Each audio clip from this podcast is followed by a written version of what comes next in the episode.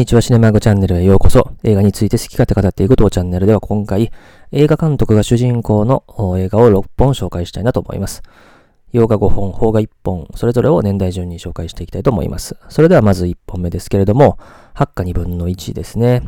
この映画は1963年のイタリア・フランスの合作映画ですね。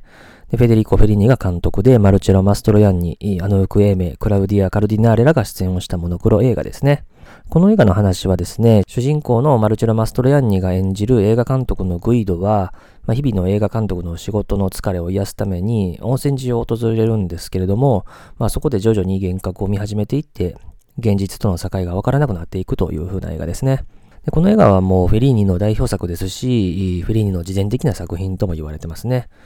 特に主人公が映画監督ということで、まさに自身を主人公に投影しているというふうに言われてますね。で、アカデミー賞では外国語映画賞を受賞して、フェリーニ自身も監督賞にノミネートされていると。で、タイトルの意味はですね、これハッカ2分の1ですけれども、フェリーニの8作目の作品であるというところと、かつですね、以前撮った寄せの脚光という映画がアルベルト・ラットゥアダ監督との共同作品ということで、それを半分、つまり2分の1として、それを合わせてハッカ2分の1というタイトルにしてますね。なのでそれ以上の意味はないというふうに言われてますけれども、こういう数字のタイトルってすごくインパクトがあって、かつ歴史に残る名作でもあるのでですね、まず押さえておきたい1本ということで紹介しました。それから2本目に紹介する映画はホワイトハンター・ブラックハートですね。この映画は1990年のアメリカ映画で、クリント・イーストウッドが監督主演を務めましたね。で、この映画の中でクリント・イーストウッドはジョン・ウィルソンという映画監督を演じてるんですけれども、これはモデルがあって映画監督のジョン・ヒューストンですね。さらに話自体もですね、この1951年に撮られたアフリカの女王という映画があるんですが、それの脚本家を務めたピーター・ビアテルという人が、この時のアフリカの当時あったベルギー領コンゴでのロケの体験を元にしたものでございまして、その時のですね、ジョン・ヒューストンの様子っていうのが描かれるわけですね。このアフリカの女王という映画は、現地ロケが非常に大変でですね、天候の問題もありましたし、赤痢などの病気の問題もあって、キャストとかスタッフが次々倒れていく中、ジョン・ヒューストン監督はそれをそっちのけでもう象狩りをしてたと、いうふうに言われてて、プライベートでも5回の結婚歴があるほどのですね、なかなかの変わり者であると、いうところであるんですが、映画監督としての腕は、すごくてですね、例えばデビュー作となった41年に撮ったマルタの鷹という映画はもうフィルムノワールの傑作とも言われてますし、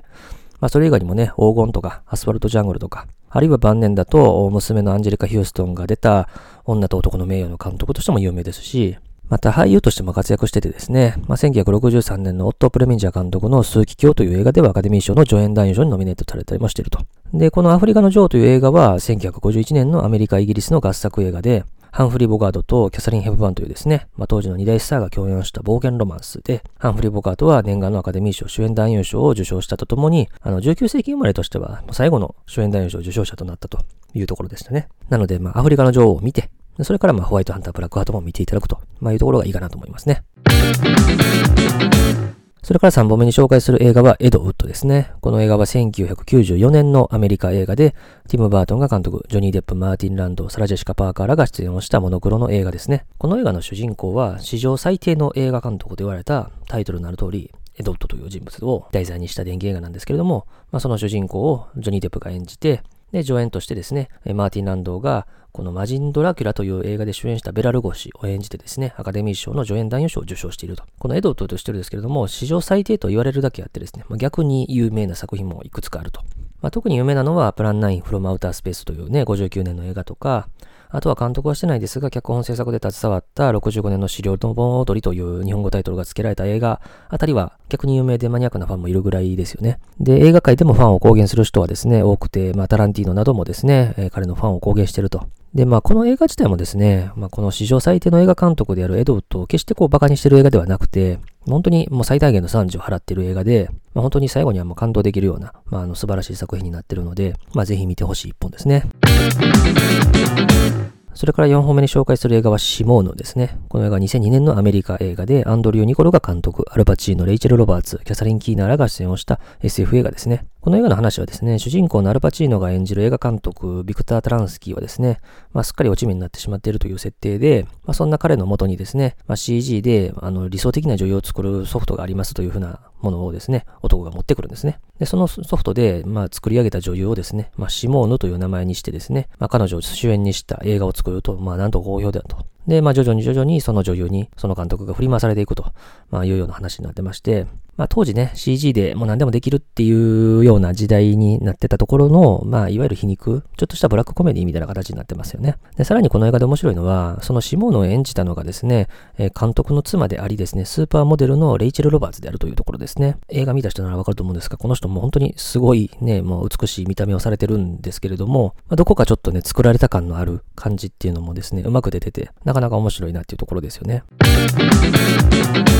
それから5本目に紹介する映画はヒッチコックですね。この映画は2012年のアメリカ映画ですね。まあ、イギリスが生んだですね、サスペンス映画界の巨匠、アルフレッド・ヒッチコック監督の伝記映画ですね。サーシャ・カバシが監督で、そのアルフレッド・ヒッチコックをアンソニー・ホプキンスが演じて、その妻のアルマをヘレン・ミレンが演じたと。で、この映画はヒッチコックの伝記映画とは言われてるんですが、1960年に撮られた最古の舞台裏を中心に描いてるんで、まあ、この最古をちょっとさすがに知らないと難しいかなっていう作品ではありますよね。なので、最古に出演していた女優さんも出てくると、まあ、いうことで、まあ、例えばジャネット・リーはスカーレット・ヨハンソン、ベラ・マイルズはジェシカ・ビール、アンソニー・パーキンスはジェームス・ダージーが演じてるというところなので、まあ、これもですね、ぜひ最古を見て、このヒッチコック見ていただくといいかなと思いますね。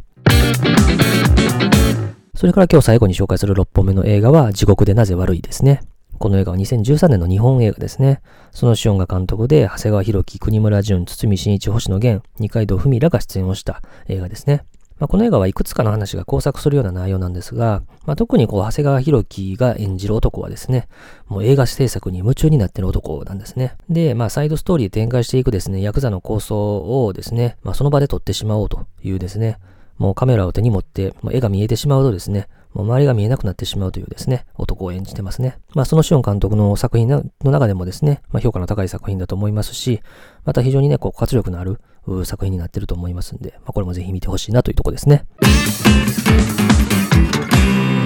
ということでですね、洋画5本、邦画1本の計6本の映画監督が主人公の映画を紹介してまいりました。まあ、いろいろ映画も見てきたんですけれども、映画監督が主人公というと案外こんなものかっていう感じなんですが、映画監督が出てくる映画っていうのはね、他にもあるので、またの機会に紹介できればなと思います。ということで今回最後までお付き合いいただきましてありがとうございました。